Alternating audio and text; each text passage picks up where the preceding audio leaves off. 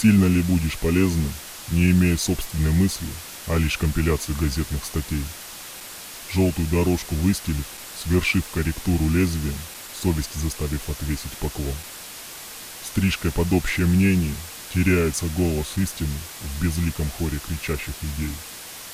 Пусть будешь другими высмеян за шаги не в их направлении, но с не чужими словами забитым ртом.